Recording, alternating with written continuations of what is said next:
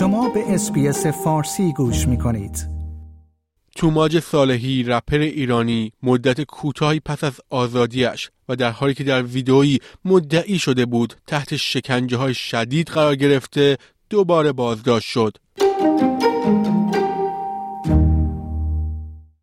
و من خیلی شکنجه شدم اون موقع بازداشت دست و پای منو شکوندن یعنی تو صورتم و سرم خیلی ضربه می‌زدن سعی می‌کردم اول با دستام جلوی ضربات رو بگیرم که انگشتام میشکستن و بعد دیگه خیلی چند روز پس از اینکه توماج صالحی رپر معترض ایرانی با این صحبت ها از بدرفتاری، شکنجه و ضرب و شتمش در دوران بازداشت خبر داده بود، مقامات جمهوری اسلامی تایید کردند که او دوباره زندانی شده است. حساب منتصب با آقای صالحی روز گذشته خبر داد که دیروز گروهی مأمور لباس شخصی مسلح او را با ضرب و شتم بازداشت کرده و به مکانی نامعلوم منتقل کردند. ساعتی بعد قوه قضایی هم بازداشت مجدد این رپر را تایید کرد.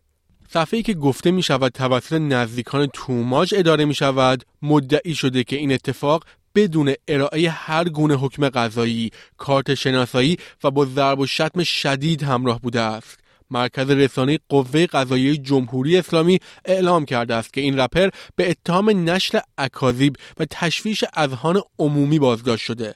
همچنین اسدالله جعفری رئیس کل دادگستری استان اصفهان گفته است که در پرونده توماج صالحی تمام مراحل بازداشت، بازجویی و بازپرسی مطابق قانون انجام شده است. از سمتی قوه قضاییه مدعی است که برخلاف صحبتهایی که توماج صالحی در ویدئوی خود منتشر کرده تا کنون هیچ شکایتی از ضابط یا قضات پرونده ثبت نشده است این در حالی است که امیر رئیسیان وکیل دادگستری در گفتگویی با شرق خبر شکایت آقای صالحی از یکی از مقامات استان اصفهان را تایید کرده است و گفته که این خبر شکایت هرگز کذب نبوده و شماره پرونده ها موجود است. آقای رئیسیان همچنین قرار بازداشت موقت آقای صالحی را خلاف قانون توصیف کرده است.